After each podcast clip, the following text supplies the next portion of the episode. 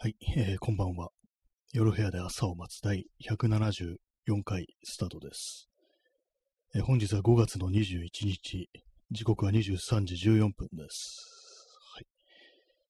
えー今日は日曜日ですね。東京は今日は晴れでした。昨日、あの、ラジオトークやったんですけども、途中でなんかあの、アプリの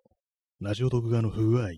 こう、音が、声が聞こえないっていう、こう、状態になり、それでまあ、途中でこう、やめるというね、まあそんな感じになったんですけども、それであの、まあ昨日その後ちょっと慣れないあのツイキャスっていうね、ものをこう、やって、結局あれで1時間ぐらいね、こう喋ったという感じだったんですけども、ね、あの、その説はあの、ね、コンティニューコインありがとうございました。ね、こっちで言うのかって感じですけども、まあそういう感じなんですけども、今日はどうなんですかね？ってまだまだ誰も来てないんですけども、今日はちゃんとあの音声が聞こえてるといいなというふうに思ってるんですけども、昨日はなんかの読み込み中のね、アイコンがこう、あれです、あの、くるくる回るやつ、あれがこう、たびたび出てて、で、まあ、音が聞こえない、声が聞こえないという、そんな感じになったんですけども、まあ、今日、今のところ、まあ、出てないというところで、まあ、できるという、まあ、こう、そういう思い込みでもって、こう、始めたいと思います。はい。日曜日、かっこ調子はどうだっていうね、なんだって感じですけども、これはあのーエレファントカシマシっていうね、こう、バンドありますね。それの曲で、結構昔の曲なんですけども、日曜し日曜日、かっこ調子はどうだっていう、まあ、そのままのタイトルの曲があるんですよね。まあ、それです。まあ、その歌の歌詞の内容は、こうなん、なんかね、こう、足をこうしようって思ってて、ね、こう、いつの間にかこう、夕方になってて、こう、今日も出かけるね、機会を逃したな、なんてそういう歌なんですけども、まあ、今日は私、あのーちゃんとあの出かけることができました。しかも睡眠もね、割とちゃんと取ったと思います。一回こう7時ぐらいに目が覚めて、昨日もね、昨日何時ぐらいに寝たのかな ?2 時ぐらいだと思うんですけども、7時ぐらいに目が覚めて、まあちょっと早いなと思って、思って、まあ、頑張ってまた二度寝して、で、2回目、ね、10時ぐらいに起きたのかな？まあ、9時ぐらいだったかもしれないです。まあそういう感じでちゃんと睡眠も取れた上に午前中にしっかり起きてると、ね、そういう状態になったというね、珍しい感じだったんで、で、まああの日曜日だっていうか、まあ天気がいいなと思って、割と前々から考えてたんですけども、ちょっとあの美術館とか、あの写真展に行ってみようということを思い、で、美術館、そうですね、あのまあ土日はあの予約をねしないといけないんですけども、まあ起きてからね、こう、予約して、どこに行ったかっていうと、あの、パナソニック汐留美術館というところに行きました。何を見に行ったかっていうと、あのジョルジュ・ルオーっていうね、あの、フランスの画家の、まあ、展覧会、このパナソニック汐留ミュージアムでは、そのルオーのね、この作品を収蔵している数が多いっていうことで、たびたびこうやってるんですよ。ルオーのね、こう、展覧会を、それをまあ、行きました。ねまあ、あれですね、あの、私も割となんか、こう、何回も行ったりするんですけども、ね、やるたびに、今年あれなんですね、あの、パナソニック汐留美術館は20周年ということで、2003年に、まあ、できたですね。なんか私いつの間にかあったなという感じなんですけども、多分なんでも行ったのはね、多分4回、5回も行ってないような気がします。まあそんなに行くわけでもないんですけども、まあなんかルオーのね、こう、あれがやってるとなんか見に行くっていう感じでございます。あ、ピースさん、えー、出遅れました。ね、いただきましてありがとうございます。今日あの、始めたのが0人っていうね、感じで結構数分経過したんで、これはまたなんかあの、音声聞こえないとかそういうやつかっていうね、若干思ったんですけど、そういうわけでもなさそうですね。はい、ありがとうございます。でまあ、あの、今日は、なんとね、あの、ちゃんと外に出るというね、しかも結構早い時間帯に、まあでも午後にはなってたかもしれないですけども、あの、あそう行きましたからね、そのパナソニック汐留美術館に行ってきたという感じです。まああの、ルオーっていう画家、これあの、1871年から1958年というね、まあそういう時代をこう生きた人なんですけども、周りにこう見てるんですけども、なんかね、あれなんですよね。まあ、せっかく言っといてなんなんですけども、なんか、あんあんまりなんかちょっとね、今回、自分にフィールしなかったみたいな、そんなところがありました。割となんあれなんですね、美術館も、まあ、自分のね、あの、まあ、その、テンションみたいなもの関係してくると思うんですけど、あんまりなんかどうも、こう、今回はそうでもなかったなみたいなことがあったりして、割となんかルオーでそれが起きがちなんですよね。何年か前のそのパナソニックシオドン美術館のルオーの展覧会行った時もなんかあんまりそうでもないなみたいなのがあって、でももっと前のね、何年前だろうあれ5年ぐらい前なんですかね。5、6年前だと思うんですけど、その時はね、結構痛く感動したみたいな、そう記憶があるんで、なんか大体なんかこう、ここでなんかやってると言ったりするんですけども、やっぱり、なんかこう自分のなんか感性みたいなものがもしかしたらね、こう、すり減ってんのかなと思うんですけども、なんか今回ちょっとあんまりなんかこう、ね、そんなに来なかったっていう感じでした。まあでもね、展示されてる絵がそんなに変わるってわけじゃないと思うんで、あれなんですけども、ね、まあなんか5年、5、6年前のやつは結構良かったですよね。まあはい、そんなところでございます。でその後、まああの、ちょっとあの、川の方に行って、勝どき橋の方までちょっとね、行って、そこでちょっとしばらく座ってて、で、今日はあの、珍しくっていうか、久々にあの写真をなんかちゃんと持ち出してきたって感じで、写真じゃない、あのカメラですね。今日あの、なんか前に作ったあの、大昔の大判レンズっていうね、あの写真館に置いてあるような古いカメラについてるレンズ、それを改造して、デジタルカメラで使えるようにしたやつ、DIY ですね。そういうやったやつをこう持ってって、まあ、かなりかさばるんでね、重いんですけども、それもってちょっとあの、河原、河原じゃない、あの、その隅田川沿いで、ちょっとあの、三脚とか立てて撮ってたりして、で、まあ、ね、こう、暑いな、とか、荷物が重くてつかま、疲れたな、と思いつつ、ね、今度あの、ちょっとね、新宿っていうか、四谷か、四谷の方にある、あの、ギャラリーヨクトというところでね、まあ、この層でも結構何度かね、こう、話をしてますけども、あの、北健一さんというね、こういう写真家の、えー、視点、地点、グラウンドリジュームっていう、まあ、そういう展示がこう今、こう、行われてるんですけど、それにちょっとね、こう見てきました。ね、そこでね、まあその、その北さんが在労されてたんですけども、結構なんかね、今回、こう、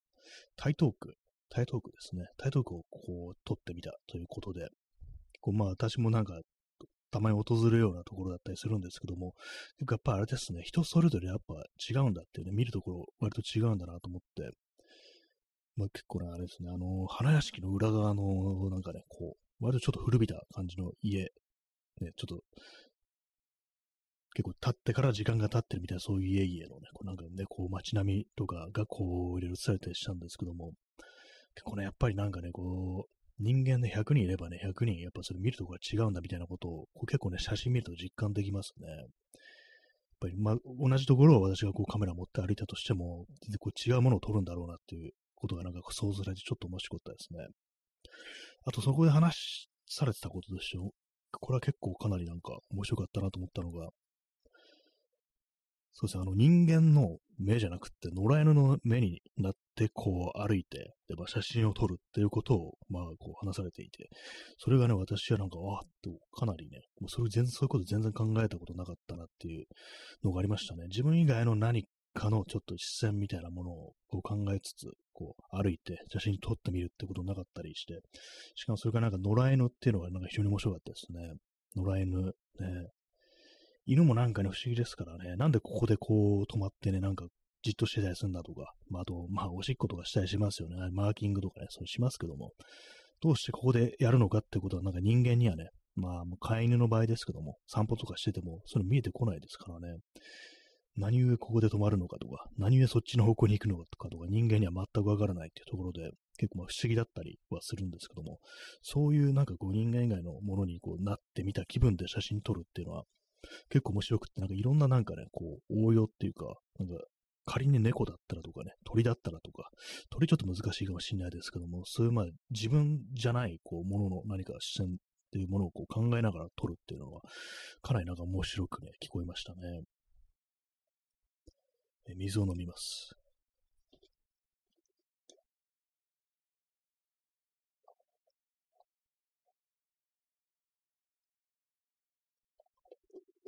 なんかその犬の目線っていうのがね、こう、確かあの、森山大道っていうね、こう、写真家がね、いますけども、あの人がなんかあの、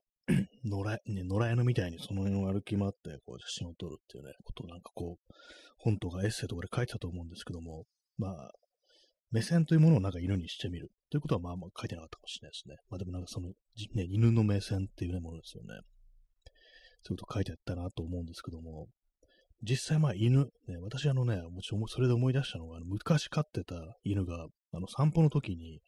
なんかね、変なとこで、変なとこっていうか、毎回毎回なんか同じところで立ち止まってなんか遠くを見るっていうね、なんかそういうことをしてたんですよ。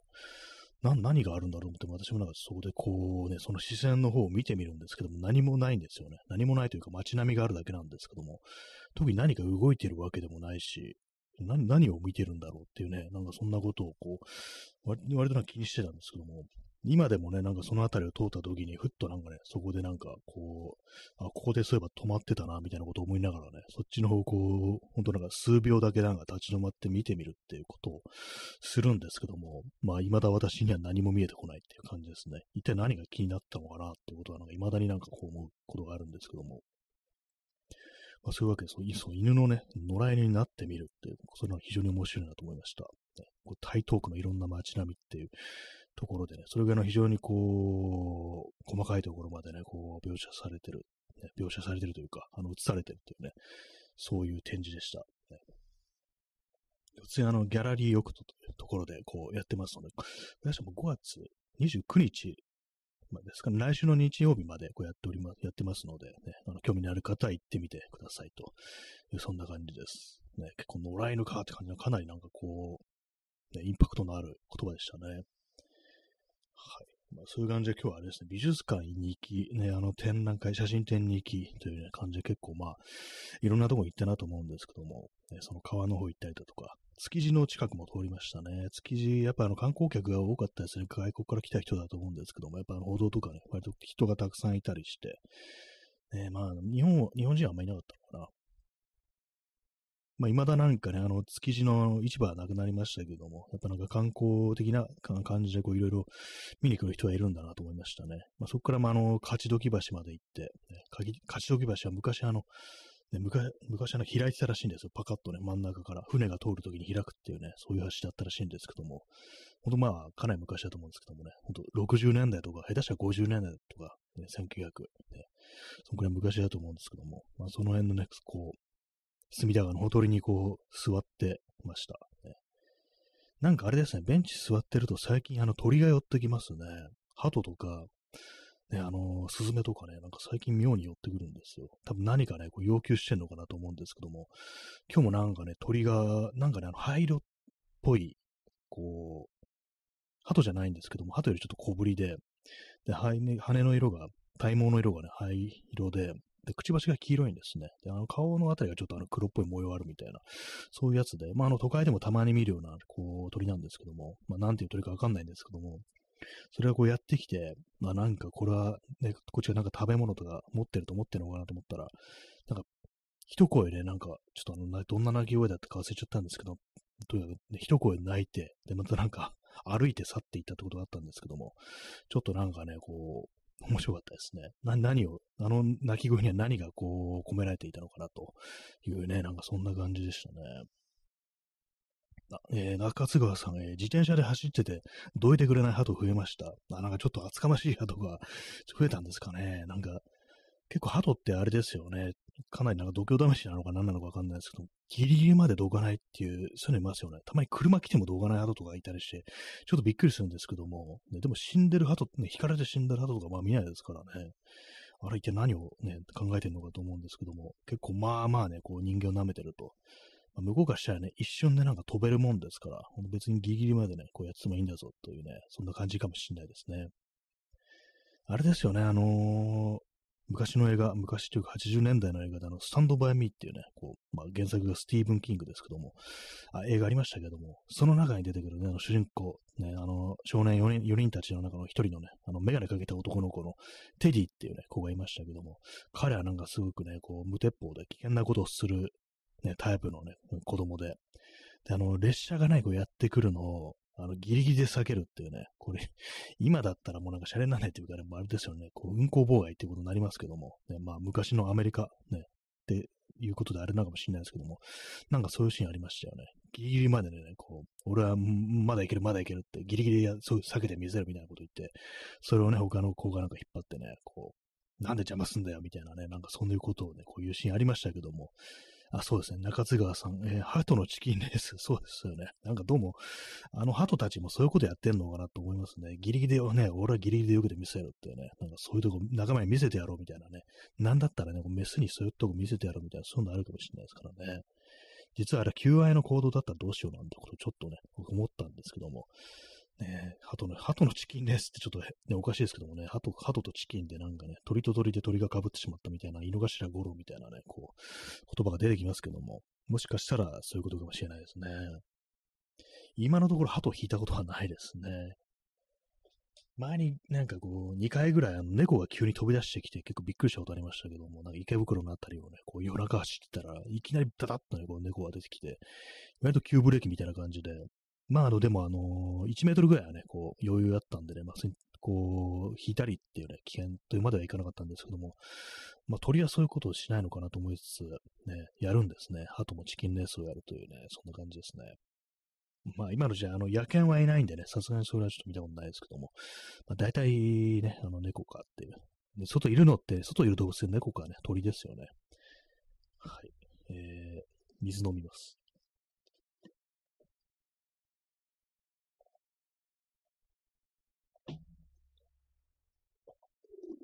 まあなんかこう、鳥が寄ってくるなというね、そんな感じでしたね。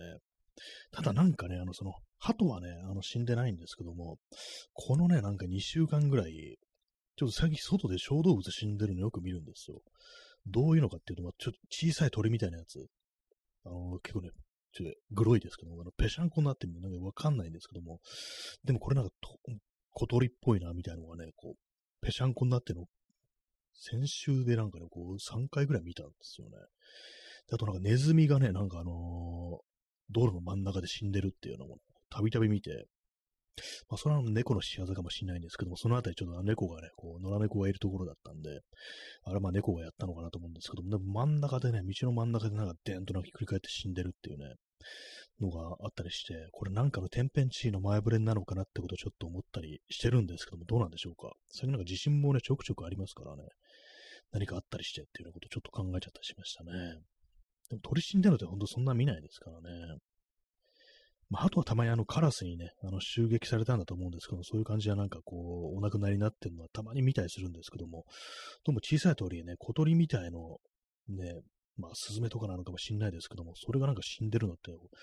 全然見たことなかったんで、それがなんかこう、先々週ぐらいから、ね、ちらほら見かけるっていう感じで、何かをね、何かの予兆なのかなということを私は感じてるとね、そんな感じ、話、話でした。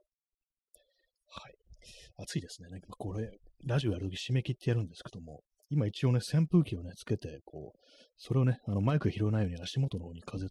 こう送ってんですけども、暑いですね。なんかね、こう、今ずっとなんか汗がこう垂れてきましたね。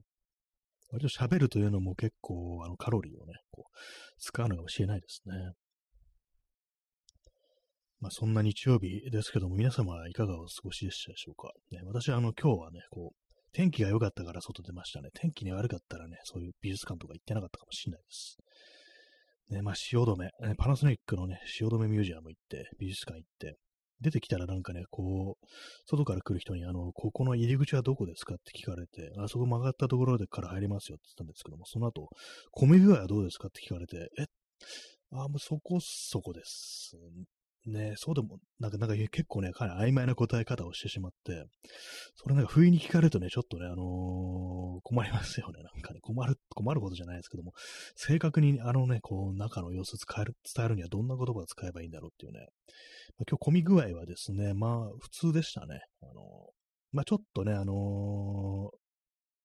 ー、絵の前、ずっとね、もうガラガラっていうか、あの、好きな時だけ、あの、ずっと絵見てられるって感じじゃなかったですけども、まあ別にあの、こう、ちょっと歩いたら人にぶつかっちゃうというレベルではないと、まあちょうどいい感じの、まあ、人入りだというね、感じだったんですけども、でもそれ伝えるのになんか、混んで、こそう、混んでましたかって聞かれて、まあ、そうでもないですね、みたいなね、なんか非常に曖昧な答え方をしたというね、感じですね。ああいう時ね、なんかこう、ちゃんとしたね、言葉で答えられたらいいのか、いいのになと思うんですけども、なかなか出てこない、そんな感じのね、こう、生き様ですね。はい。曖昧な、曖昧に、なん日本の曖昧な私っていうことでね、これ。これあのー、まあちょっと前亡くなった大江健三郎のエッセイのタイトルなんですけども、たびたびなんかね、これ思い出しますね。曖昧な日本の曖昧な私っていうね、本当曖昧だなというね、私自身もそう思います。はい。えー、P さん、最近米軍基地から飲まれた、えー、PFAS、ね、PFAS ですね、が基準値を大きく超えて基地近辺を汚染しているというニュースがあったので、小動物への影響もあるかもしれません。あー、そういえばありましたね。なんかあのー、そう、人体がね、こういうに入っていけない、こう、化学物質でしたっけ ?PFAS、PFAS っていうのは。ね、それがなんかこう、漏れて、で、まあその住民のね、こう人たちを検査したら、結構やっぱなんかみんなね、こう基準値を超えた量をね、こう、体内にこう取り込んでしまってるというね、結構ショッキングな結果ですよね、こう。それが出てきてね、ちょっとびっくりしたんですけども、それの影響、もしかしたらそうですね、あるかもしれないですね。まあ、ただ、米軍基地の近くではなかったんで、私見たら23区のね、普通23区とかだったりしたんで、まあ、どうなるかわかんないですけど、もうもしかしたらね、なんかこう、水ですからね、こう、で、まあ、そう、小さい動物だと影響大きいみたいなのがあったりして、ね、そう考えたら、ちょっとそうですね、もしかしてなんてこと考えちゃいますね。何かがこう、密かに進行しているのではないかっていうね、そんなこと思っちゃいますね。結構な、そう、西東京の方なんですね。その米軍基地だから、多分その、福生とかですかね、横田基地とかいうところの、あまあ、地の方なのかなと思うんですけども、なんか確か調布だったか府中だったかで、そう検査したら、なんかその基準値超えてたみたいな感じだったと思うんですよ。ね、なんかちょっとね、驚きのニュースであるんですけども、み、みんながみんななんか超えてたみたいな感じでしたよね。しかもニュースのね、こうニュアンスだと。でも結構広範囲になんかそういうことになっちゃってるっていうね、いわゆる汚染されてるっていう、ね、なんかそういうことになると、ね、これ大変だぞっていうね、こと思うんですけども、まあ、相手米軍ってことでなんかだんまりっていう感じの、このまま何も言われずに、何もなくね、なんかこう、終わってしまうってなったらね、すごい嫌ですよね。PFAS、PFAS、ね、ちょっと検索してみますかね。何だったかね、ちょっと忘れちゃったんですけども、ちょっと前、私もね、ニュースで見ましたね。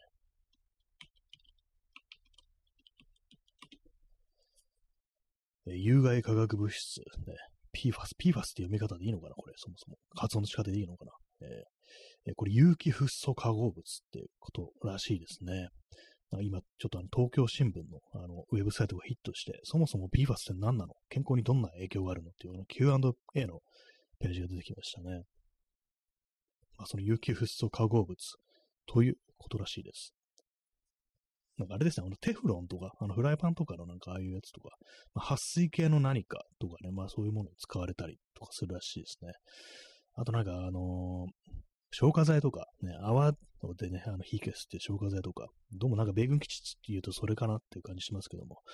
それでまあなんかね、あそうですね、今書いてありますね。工場排水や米軍基地の泡消火剤などの漏出で土壌汚染し、ね、地下室や河川水に入り込んで、飲み水として人が摂取している可能性あります。あ、河川水ってなるとそうですね、これ。ああ、じゃあ結構ね、23区の方まで来てる。そういう可能性ありますね、考えてみたらね。あ、だから、あ、じゃあ鳥死んでんのって、ね、ちょっともしかしたらっていう、思いますね、なんかね、こう、ちょっと驚きですね、なんかね。健康に影響はっていうのがあるんですけども、これあの、発がん性のある物質っていうことで、まあ、癌のほかね、まあ、あの、甲状腺疾患の発症のほか、赤ちゃんの体重減少、コレステロール値の上昇などの関連が指摘されていますということらしいです。うわ、なんか結構リアルな嫌さってものがね、ちょっとありますね。どうもそういうことらしいです。ね、地下水とか河川水にね、入り込んでる可能性、まあ、そう考えるとやっぱそうですね。勝負動物でね、やりそうですね。そうね、まあ、流れて、水が流れてきますからね。えー、ちょっと座り直します。と、あれですね、あの、やっぱ、ね、読み読み方は PFAS で合ってる、合ってるみたいです。はい。まあ、私が見たのはそう、小さいね、鳥でしたね。まあ、ネズミはまあ関係ないと思うんですけども、鳥はなんかほんとなんか何羽かね、こう見たんで、ちょっと気になってたんですよね。死んでるとこ、まあ、潰されてるって言いましたけども、死んでる、ね、こう転がってるところを、まあ、潰されたのかなと、ね、車通ってっていうことなのかなと思いますね。そう、自転車にね、道路走ってて、たびたびなんかちょっと見たりしたんですよね。はい。ねまあ、ネズミはの歩いてるときになんか普通のなんか住宅街のね、こう、道の真ん中にこう、急になんか転がってて、なんだって思ったんですけども、ね、たあれは多分猫だと思いますね。えー、時刻は23時38分ですね。5月の21日ですけども。まあ今日も暑かったですね、なんかね。今日今日は何度だったんでしょうか。26度ですね。昨日より3度高いということでね、日差しがまあ強かったですね。まあ、ただ湿度に関して言えば少しマシだったなということ思います。この隅田川のね、こう、ほとりに座ってた時も、割にそこそこ風吹いてきてたんで、日向にいてもね、そんなに暑くはありませんでしたね。やっぱなんか湿度がね、こう、高いと厳しいですよね、本当にね。で、明日東京はあの曇りのち雨ということで、しかも28度がって感じですね。なんかジメジメジメジメして、かなり嫌なね、こう天気をね、こう予感させますけども、ちょっと嫌ですね。で、あさってもなんかね、こう雨っぽいですね。あさっては気温18度と、ね、なんかこう、天気を読み上げる放送になってますけれども、ね、まあ暑く、暑い季節嫌ですね。なんか寒くても嫌ですけども、えー、なんか夏になると冬のことを忘れるし、冬になると夏のことを忘れる。ね、そんな感じです。ね、あれです、ほんとこう、3ヶ月前、3ヶ月前、2月21日、ね、こう、なんかあれありましたよね。あの、最強寒波とかいうのね、2月でしたっけあれ。2月だったような気がするんですけども、ね、なんかちょっと信じられないですね。ほんの数ヶ月前に なんかすごく寒かったっていうね、そんなのがあったのが。ちょっとまず最強寒波で検索しようとしてます。最近検索に頼ってますね。えー、あ、あれですね、1月の末だったかもしれないです。ね。一応まあ寒い日はなんかあったような気がするんですけども、最強寒波1月の終わりでしたね。違い、違ってましたね。そうですね。はい。あ、耳かきさん、えお一つどうぞのギフトいただきましてありがとうございます。はい。お弁当ですね。お弁当。嬉しいです。水筒付きのお弁当ということでね、こう、ありがとうございます。はい。えー、そしてちょっとね、あの、延長しますか？ちょっと延長しますかね？あの、30分フルでやるかどうかわかんないですけども、はい。昨日ね、なんかこう、急になんか音聞こえなくなってっていうこう感じでしたけども、えー、何なんですかね。その後のツイキャスをやったら、やっぱりね、なんかちょっと、勝手が違うってことでね、結構なんか、緊張しながらやってましたね。あとなんかあのー、割とツイキャスってね、あの、初見の人が割と入ってくるっていうことが多くて、しかもなんかギフトとかね、くれたりするんですよね。なんかお茶とかいただけたりするんで、なんかね、こう、ちょっと緊張しつつも、あ、なんか、いつも、ね、こう、いつものメンバーじゃ、一面じゃない人もいるっていうね、なんか感じで、まあ、この、ラジオトークでもそうなんですけども、ね、ちょっと新鮮な感じしました。ね。それでちょっとね、あの、場所が変わっただけなのに、ね結構なんか話すことって、なんか変えなきゃいけないような感覚ってありますね。ラジオトークで話してることを、あっちで話しても、なんかちょっとどうなんだろうみたいな気持ちがあったりして、それでね、なんかちょっとうまくね、なんかこう、スムーズにって感じじゃなかったんですけども、まあ、いろんなね、こう、音声プラットフォームがこうあり、ね、こういろんな性格のね、こう、性質のサービスがあるようなと思うんですけども、ね、スペース、スペースね、昨日ちょっとやろうと思ったんですけども、スペースの場合、あの、アカウント、ね、ちょっと私わかんないんですけども、アカウント持ってない人が、ツイッターアカウント持ってない人が聞くには、ちょっとなんかめんどくさいのかな、みたいなね、感じのこと思ったんで、だからまあツイキャスにするかというね、普通にまあブラウザだとかね、もうでも開けますし、それでまあやったんですけども、でも結構あれなんですよね。まあそのさっきのツイキャスでも言いましたけども、割とね、あのそのスペースだけ聞くっていう人がいるらしいんですよ。まあ、ツイッターのタイムライン見てて、で、まあ、そこでなんか適当にスペースやってて、あ、じゃあこれ聞こうみたいなね、あの、まあ、シームレスにその音声の方に行けるっていうのがあると思うんですけども、これがあのラジオトークとかツイキャスだと別にアプリ立ち上げてっていうね、まあ、感じになるんです。まあめんどくさくって、こう、聞かないっていうね、まあそういうことがあるんで、そう考えたらなんかあれですよね、こう、たまにはスペースもやった方がいいのかななんてこと思ったりするんですよね。まあただスペースなんか音があんま良くないっていうことらしいです。ね、まあ私のスマホだとね、なんかどっちも変わんないかもしんないですけども。ね、水飲みます。暑いですね、なんかね。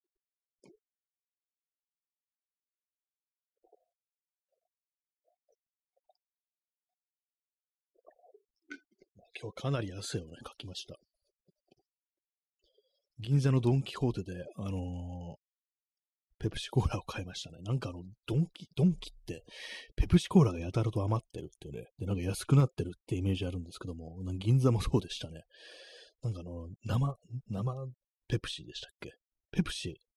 生コーラっていう、何が生なのかわかんないんですけども、まあそういうのがあって、なんかいつ行ってもなんかこのペプシコーラ安く売られてるな、みたいなこと思って、しかも 600ml なんですよ。ちょっと多いんですよ。まあそういうのあって今日暑かったんで、ね、非常にこう汗をかいてしまったんでね、こう買って飲みましたね。私、コカ・コーラよりペプシの方が好きなんですよ。なんか甘さの感じがなんかね、こうそっちの方が好きなんですけども、なんかどうにもそんな人気がないような気がしますね。で今日はそうなんですよね、あのーそういうふうに暑かった原因としては、やっぱ荷物がたくさんあったっていうのがあって、今日はその、あれですね、あの、自分でこう、ちょっと DIY した、あの、カメラのね、こう大判カメラみたいなやつ。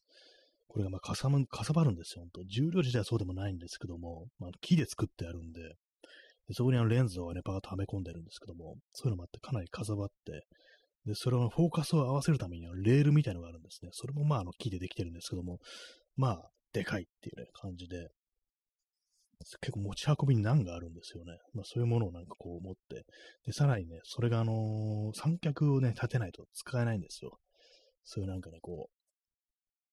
そのレンズみたいにあの、くるくるくるくるね、回せばね、ピント合わせられたやつじゃないんで、こう前後移動させて、こう、三脚の上にね、ちゃんとガチね、こう、据えて、で、まあ、前後のね、移動をなんか手でやって、それで合わせるって感じなんで、まあまあ、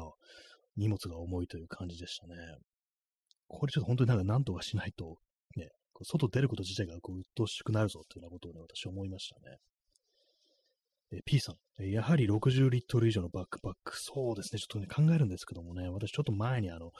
クロームインダストリーズの、ね、あの、バラッジプロっていうね、こうまバックパック、ね、そういうやつですね、やつがあるんですけども、これあの、本当にね、クソバカでかいな箱みたいなね、こう、形をした、こういうやつで、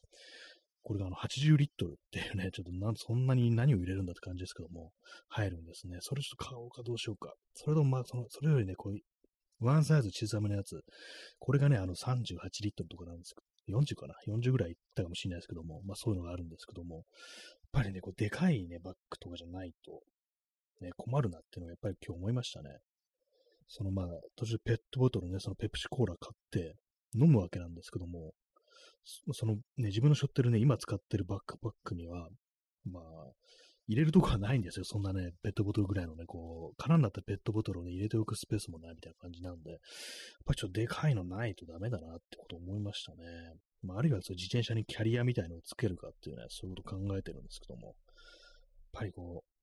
ちょっと荷物というものは、ね、今日本当考えました。こう軽くしなきゃと思いましたね。やっぱまあ三脚を軽いものにね、こう、すればいいのかもしれないですけども、やっぱ軽くなると安定性みたいなものがやっぱこう損なわれるんで、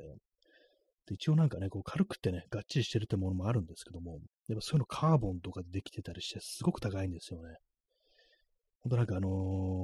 ー、三脚でなんかね、こう、4、5万みたいな世界ってね、もうそれももしかしたらね、こう安いっていう言う人いるのかもしれないですけども、そういうのがあってね、今私使ってるその三脚は中古で4000円ってやつなんですよね。でまあアルミなんで、ちょっと重いんですよ、やっぱ。で、それにあの、がっちりとした、その、雲台っていうんですけども、そのカメラを固定するためのなんかこう、プレートみたいのがついてる部分。で、それをなんかね、こう、締めたり緩めたりすると、こう自由に動かせて、それでまあ、いろいろ調整できるというものがあるんですけども、それもね、まあね、ほんと金属ですから、まあ重いんですよね。そうなるとね、結構厳しいなという感じなんで、まあ、なんか軽くするっていうことはちょっと考えないとなと思いましたね。考えないとなというか、もうこれあの本当あれですからね、バッグをでかくするか、まあ、バッグでかくしても軽くはなりませんけどもね、こう、まあ、重量のバランスが変わるというだけなんですけども、ね、それか、三脚を軽いものにするかっていうね、それしかまあないんですけども、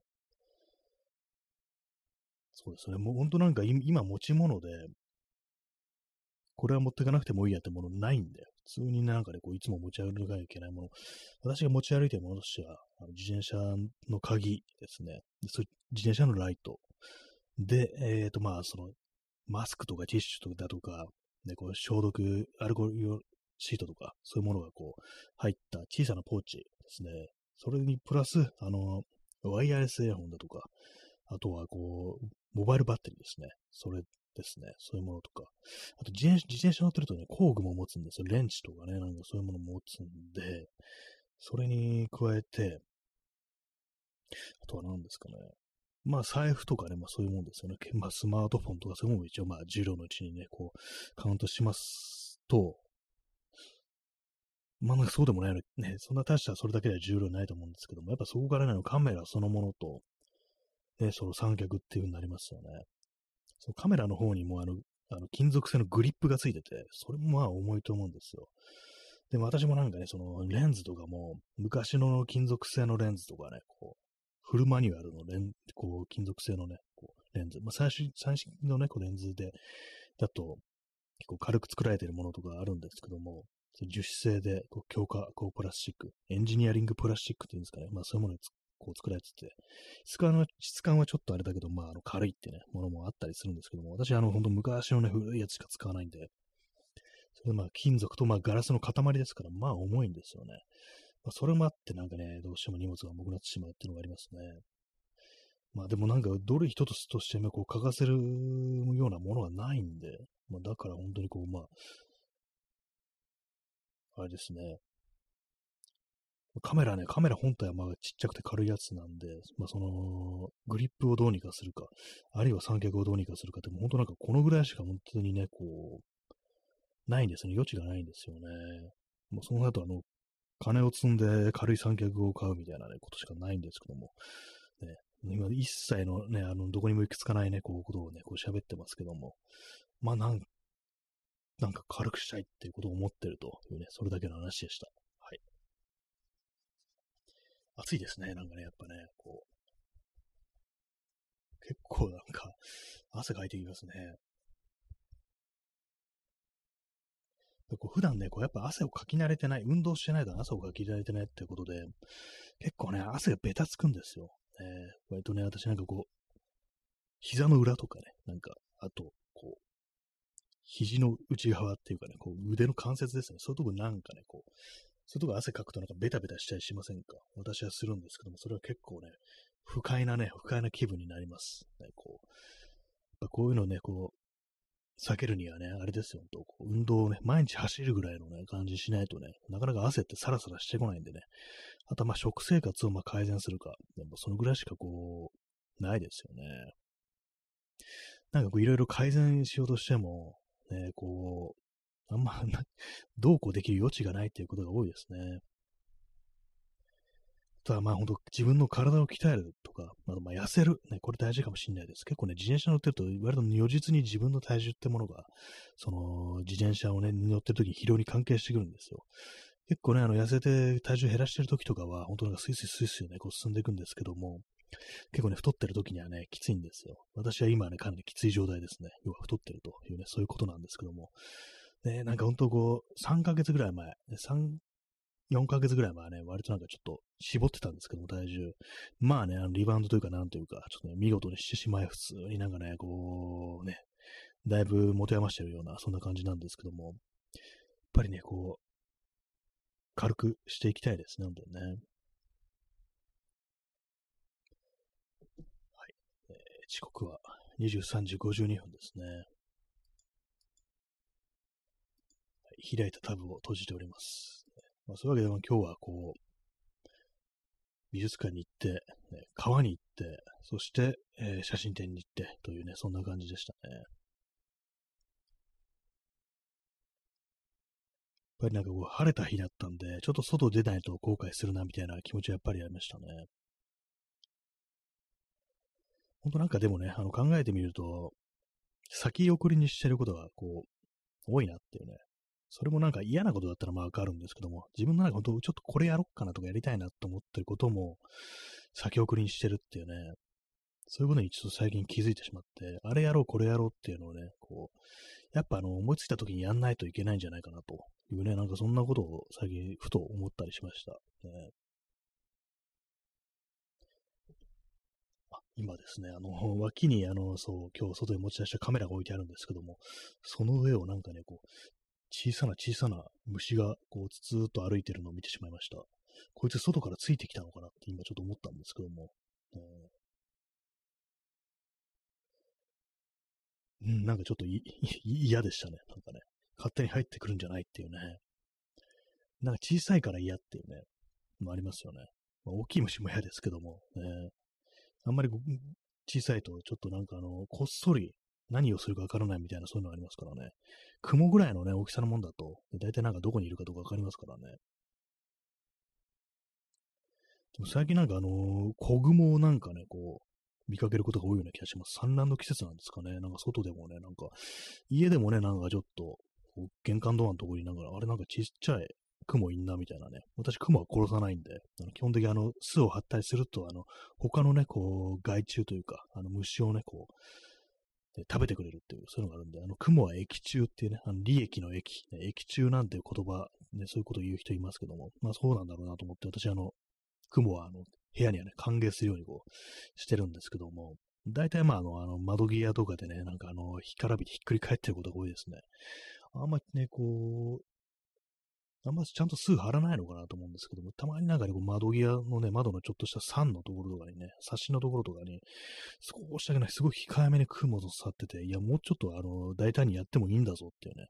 ことは思ったりするんですけども、まあなんだよ、獲物を取らんにはそこがいいのかなというね、こう思うんですけどもね。はい。まあ、あの、まあ、荷物の話でしたね。荷物、本当なんかこう、まあ、そういう感じでね、あれなんですよね、こう、減らせる荷物が少ないんですけども、実際外とかいたりすると、やっぱなんかね、こういろいろももっとね、持っておきたいものとかあるんですよ。小さいね、折りたたみの椅子とか、もう最近ちょっと必要だなと思うようになったし、あと、あれなんですよね、水筒の類ですね、こう夏になってくるとね、ほんとなんかきつくなってくるんで、ちゃんと今ね、一応ボトルあるんですけども、これあの、ただ水入れるだけで、あの、保冷とかね、そういう機能一切ないんで、そういうね、なんかあの、冷たさとか保ってくれるものがあってもいいのかなと思います。あとね、すごく汗をかきますので、あの、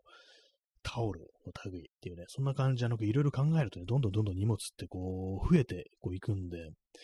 だから、軽量化っていうのはちょっと難しいのかなと、ね、それこそもう三脚しかないのかなと思うんですよね。三脚ね、三脚あんまちょっと変えたくなくって、やっぱりね、こう、まあ、あの、軽いやつ高いからっていうのあるんですけども、まあ、一応ちょっと安めでも、なんかね、やっぱ、軽いだけあの安定性みたいなものが、ちょっと失われる、損なわれるっていうのがあるんで、あんまこう変えたくない気分があるんですよね。えー、P さん、えー、虫、時に伝染病を運んでくるので、触ることにも恐怖が。ああ、そうですね。なんかね、か、マラリアとかね、なんか、風、あの、南のね、方の感じですけども、ちょっとそうですね、そう考えたことね、なか,、まあ、なかったですけども、言われてみればって感じですよね。病原菌もね、こう、運んできたりしますからね、本当にね。皮膚にこう触れられたら、で、パチンとやって潰しちゃったら、そこからなんかね、こう、何かがね、運ばれてくるんじゃないかみたいなことをね、ちょっと思ったりしますね。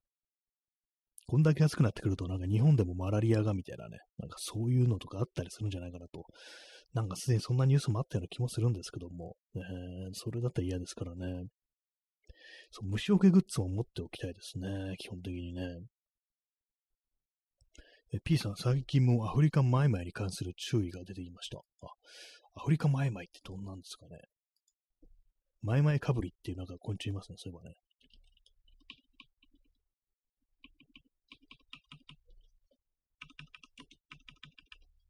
マイマイ、マイマイじゃない、アフリカマイマイ。ね、なんか名前はね、ちょっと可愛いですけどもね。アフリカマイマイウィキペディア。えー、あ、これあの、カタツムリなんですね。カタツムリ、カタツムリってのは一般的にちょっと可愛いものとしてね、こう、いろいろね、こう、子供向けのね、絵本とかにね、なんかあの、描かれてたりしますけども、これちょっとでかくてキモいですね、ちょっとね。やっぱあの、ナメクジですからね、あのね、中身がね。えー、これあれですね、あの、カタツムリだということで、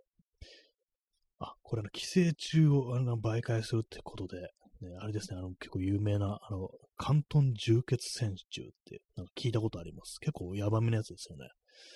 脳になんかどうかするみたいななんかやつですよね。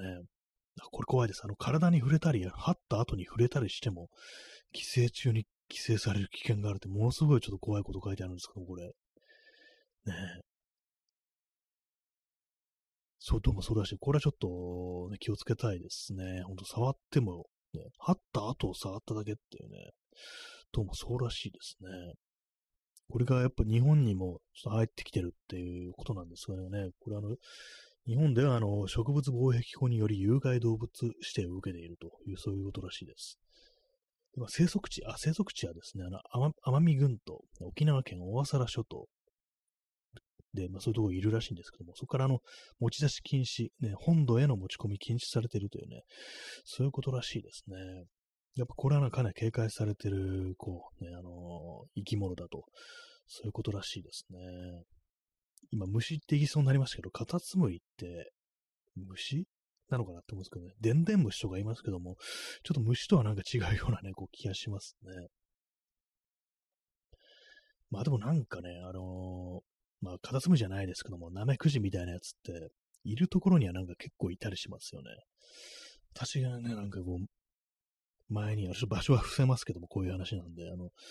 港区ね、某港区の住宅街の壁、住宅じゃなかったと思うんですけど、なんかね、あの、公共の施設だったような気がするんですけど、その壁にね、なんか、なんだろう、この、くっついてるやつと思って、なんか近寄って見てみたら、みんな名前くじだったってことありましたね。まあ、びっしりってわけじゃないですけど、でもなんか、多いなっていうね、ここでなんか集会やってんのかって感じぐらいの、ね、ナメクジたちがなんかいて、まあ、なんかちょっと、ここはなんかスポットなのかなと思ったんですけど、まあ湿度とかが高いのかね、なんかわかんないんですけども、そういうことはなんかありましたね。そこを通るとなんかね、そのどうしてもその、まあ、壁、白い壁なんですけども、いるのかなってちょっとどうしても見てしまいますね。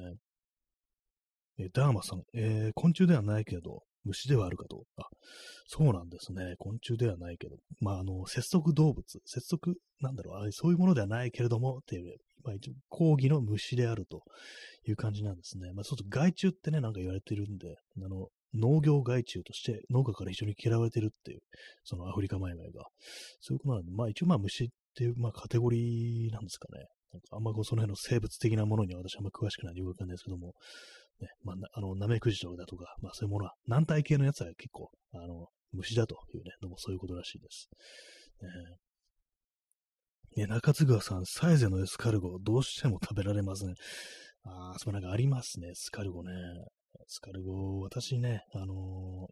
ー、子供の頃食べたことあります。サイズじゃなかったと思うんですけど、なんか冷凍食品のエスカルゴみたいなのもらってね、一回食べたことありますね。割に美味しかったんですよね、あれなんかね、カタツムリのはずなのに。ねえな、なんでしょうか。考えてみたらこれ食ってんだよなと思うと、今ね、そのアフリカ前々の画像を見ながらね、こう見てるとね、なんか、これ食べちゃったのか自分ってことをね、まあ、エスカルゴとは違う種類だと思うんですけども、確かに気持ち悪いですね、これね。まあ、なんかね、あのー、感覚的にはあの、貝を食べるみたいな、あの、魚介ですね、魚介の貝。魚介の貝じゃないか。まあ、その海のとかにいるね、水辺にいる貝。ああいうものを食べるっていう感覚で私は多分そその当時で食べたと思うんですけども、虫なんだよな、これっていうね、ことを思うと、結構まあなんかこう、あれな気がしてきましたね、ちょっと。なあなんかそう考えるとやっぱあのサイゼのエスカルゴをね、今後食べることはないのかなと思ってしまいました。ね、よほど飢えてない限りという感じですけども。えー、なんか確かにガーリックバターみたいなのがね、なんかこう、そのね、殻の中にこう入れられててね、それ加熱して、ね、こう、食べる。なんか結構美味しかったっていうね、記憶もありますね。まあ、ニンニクの力かも、ニンニクとバターの力かもしんないですけどもね。ねなんかこう、カタツムリが食べられる店、サイゼリアってそう思うとね、こう、不思議ですね。中津川さん、美味しくて人気メニューらしいです。あ、そうなんですね。結構、あれなんか嫌だっていう人割と多いかなと思ったんですけども、割と大丈夫なんですね。昆虫食やる人いるんだっていうね。まあでもなんかね、結構その手のお店、昆虫食じゃなくて、も中華系のお店とかであの、サソリとかね、焼いたサソリみたいなの出るところとか、こうね、なんか新宿とかにもあった気がするんですけども、あれとかね、なんか普通に食べてる人いますよね。私もなんかこう友人とかが、あの、インスタとかにね、あの、サソリ食ってる、こう、写真とか上げてて、あ、なんか結構みんな普通に食えるんだなと思って、私ちょっとサソリはなんか進んでは食べたくないっていうね感じだったんで、みんな行くもんだなと思ったんですよね。え、P さん、えアフリカマイマイの日本への導入も食用養殖で、あ、そうなんですね。それが沖縄戦の混乱で管理外になってしまったということらしいですね。戦争はやはり全てにおいて悪。ねまあそうですね。最初は食べるためにこう養殖して、ね、こうちゃんとね、こう管理してっていうことだったのが、こうまあ戦争ね、沖縄でまあ戦争ね、戦地になってしまいましたからね、こう、そういうこともあってなんかこう、そんなね、こういろいろ見てらんないというね、ことで、それがなんかめちゃくちゃになって、その寄生虫だとかそういうものを媒介する、害虫になってしまったというね、どうもそんな感じらしく、ね、嫌ですね、そういう話考えるとね、食べるはず、ための、ね、食べるためのものだったはずがっていうような感じですよね。まあ、そう、寄生虫とかね、どうなんですかね。もう加熱したらまあ、大丈夫なのかと思うんですけども、でもまあね、そんなあの、あれね、触っただけでこうなってしまうね、感染し、っていうか、まあ、寄生されてしまうようであればね、ちょっとあんまりにもね、あれですよね、こう、ねなんか嫌な話ですよね。えー、P さん、えー、サイゼリアすべてがあまりに安いので、エスカルゴも食べてみようという気気になります。ああ、エスカルゴもなんか安そうですよね、あそこね。サイゼリアのエスカルゴね、私もちゃんとメニュー見てみたことないですけども、ね、数百円っていう、ね、感じなのかもしれないですね。サイゼリア、今ちょっと検索してますけども、サイゼリアエスカルゴ、ね、いくらなんでしょうか。ね、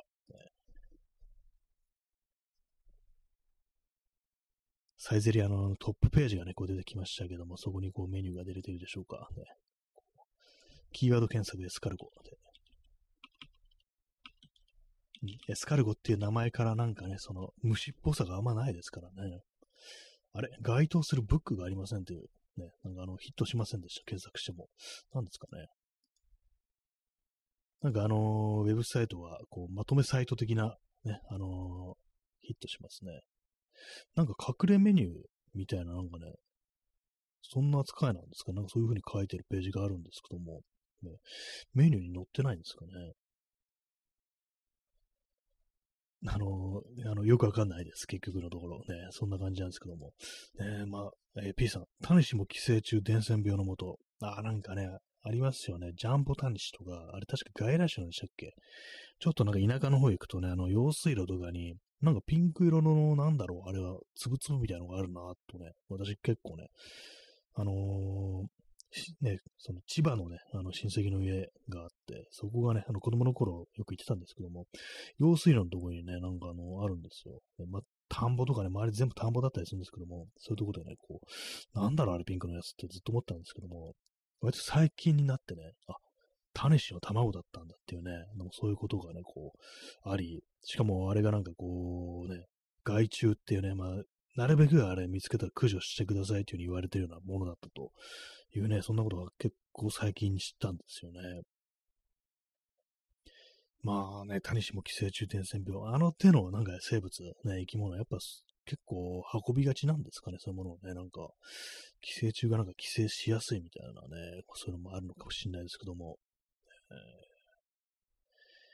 今なんかね、こう、画像とかこう見てるとちょっと気持ち悪くなってきましたね、この手のね、なんかものがね、こう、いくらでんでん虫などというね、こう、可愛いね、言葉でごまかしても、お前たちの正体分かってるんだぞ、みたいなことをね、ちょっと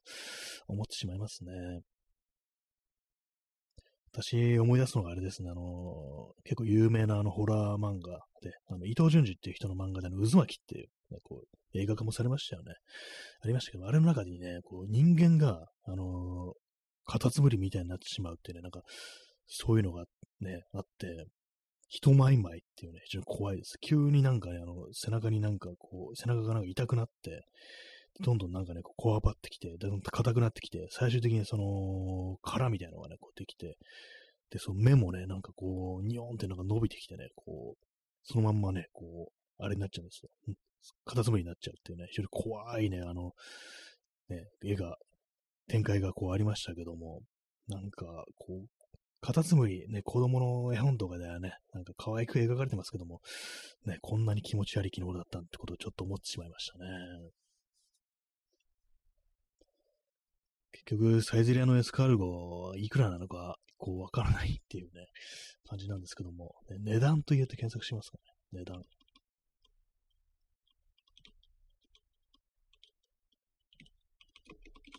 本当にあるのかなって感じしてきましたね。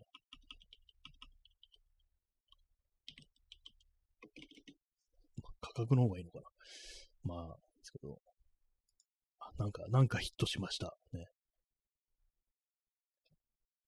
驚異の低価格なんて書いてあるようなんですけど、あ、400円です。400円ですね。どうも。これ、まあ、いつぐらいのね、こう、ニュースというか、こう、記事かわかんないですけど、400円らしいです。なるほどっていう感じですね。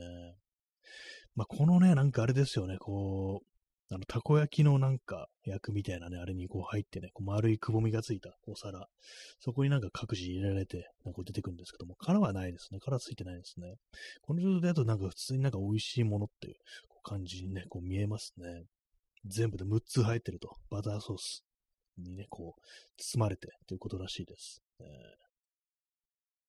ー、え P さん、えー、貝原雄山、間違えた、えー、北王子魯山人も寄生虫が死因と。ああ、なんかそうなんですね。ね、あの、貝原雄山のモデルになって言われてる人ですよね。こう美食家で、あのー、初夏でしたっけ？あの、書を書く人なんですよね、確かね。あの、よく知らないですけども、まあ、大変な美食家ということで、なんかその、こっちの方でも非常に有名っていうのが、こう、確かある人だということらしいんですけども、ね、寄生虫が死因、やっぱなんかあの、こう、その美食による、なんかいろんなこう、ものを試してっていうことなんですかね。ななんかもう昔だとやっぱその辺の方が結構ザルだったのかみたいなことを考えると、ね、あんまこう寄生虫とか、こう、まあそういうものだみたいなね、なんか、ことだったかもしれないですね。ロサンジン、キってね、こうタイプしたら、あの寄生虫っていうサジェストが出てきましたね。あ、なんかあれですね、肝不全で亡くなったってことらしいんですけども、それがあの、原因があの寄生虫、なんかキモスイムチっていう、怖いね、名前ですね。なんかどうもそういうのがなんか出てきますね。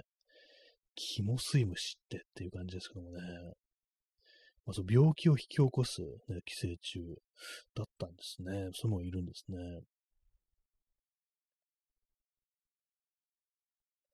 あな何をね、何を食べたのかっていうね。なんか、タニシ情報ありますね。タニシ、タニシ説みたいなのもなんかこうヒットするんですけども、えー、あなんかこう、ね、ヤフー知恵袋とかになんか種食べて死んだってマジっすかみたいな、ね、こと書いてるこう人いたりするらしい、いたりしますね。で、なんか半生で食ってたみたいな、なんかこう書いてあるんですけども、ちょっと勘弁ですよね。半生で食ってた的ななんか情報情報あって、ちょっとね、嫌ですね。生ね。なんか生であの、ナメクジね、こう食べて、寝たきりになって結局亡くなっちゃった人いましたよね。確かアメリカとか、まあ、カナダだったかね、どっかそっちの方の人で、それこそなんか動画のなんかネタみたいな、だったような気がするんですけども、それでなんかこう、体もなんか自由に動かなくなって寝たきりみたいになってしまって、で、なんか、何年か前にこう亡くなったっていうのは、しかも結構若い人で、本当に10代の頃にそういうことをやって、なんかずっとその後寝たきりになっちゃったみたいなそういうね、なんかこう恐ろしい、な、なめくじをね、こう、生で俺は食うぜみたいなことやって、そういうことになったっていうね。ななんかこう、気をつけましょう。ね、皆さんも。ね、決して、あの、なめくじを食べないようにと。ね、あの、まあ、それは冗談ですけども、ちょっとあの、張った後もね、ダメってね、こう、ほんとなんか、どっか座ったりするときは本当注意した方がいいかもしれないですね。これから本当になんか湿度高い時期とかはね、本当こう、ベンチとかでももしかしたら近くにね、そういうものがいたりして、ちょっと手ついたところにね、そういうもの、ね、貼った跡とかがこうあるかもしれないですからね。まあでもそこまでなんか気をつけながら生きていくっていうのもなんか大変でなんかめんどくさくなりますけどもね。なんでしょう。結局のところ、外に出るのは不正解なんでしょうか。ね、我々は外に出ると死んでしまうんでしょうかっていうね。まあ、未だにね、なんかコロナだ、インフルだなんて言ってますし、ね、外に出ない方がいいのかななんてこと思っちゃうんですけども、今日みたいな晴れた日にはなんかどうしてもね、こう、いざなれてしまうという、そういうのはありますね。はい。えー、時刻は0時12分、えー、日付変わりまして5月の22日ですね。5月22、えーいつの間にか5月終わろうとしてるっていうね、終わろうとしてるわけじゃないですか。まだ1週間ありますけども。まあなんか早いです、本当にね。ゴールデンウィークね、なんか本当にこう大したことしなかったなっていう感じですね。普通のまあ週末とかでできそうなことしかこうしてないというね、もう感じなんですけども。えー、皆様がこう、ね、皆様、いかいかがでしたでしょうか？今更言うなって感じですけども。えーまあでもまだ、まだ晴れる日が多いということで、えー、まあでもなんかわかんないですからね、結局のところ。あのー、全然なんか梅雨やってこないみたいな年とかありますからね。なんか2020年とか、ちょっと変な年で梅雨が遅くって、7月に入ってから梅雨入りみたいな感じで、7月がずっと雨だったっていうのありますからね。あれはなんかちょっとね、ほんと気めりましたけどもね、1ヶ月ずっと雨みたいな感じでしたからね。はい、えー、そんなわけで、えー、お送りしてまいりました。第173回か4回かなんかわかんないですけども、その放送ね、こう、そろそろ終わりの時間が近づいてまいりましたけども、ねまあ、日曜日調子はどうだ？ということで、私が日曜日に行ったこと、行ったところの話を今日はさせていただきました。ね、これそう出るとあれですね、あの喋ることがあるっていう感じでね、まあ、日々いろんなところを訪れていきたいし、ね、こうまあ、これやろう、あれやろうと思ったことはなるべく早くね、こう実行した方がいいのかななんていうことを最近ふと思ったりしてるという話でした。ね、そして、あの、あれです、あの、小動物死んでるんで、もしかしたらなんか水になんか入ってるかもしれないぞって、そんな話です。はい。それでは、えー、ご清聴ありがとうございました。さようなら。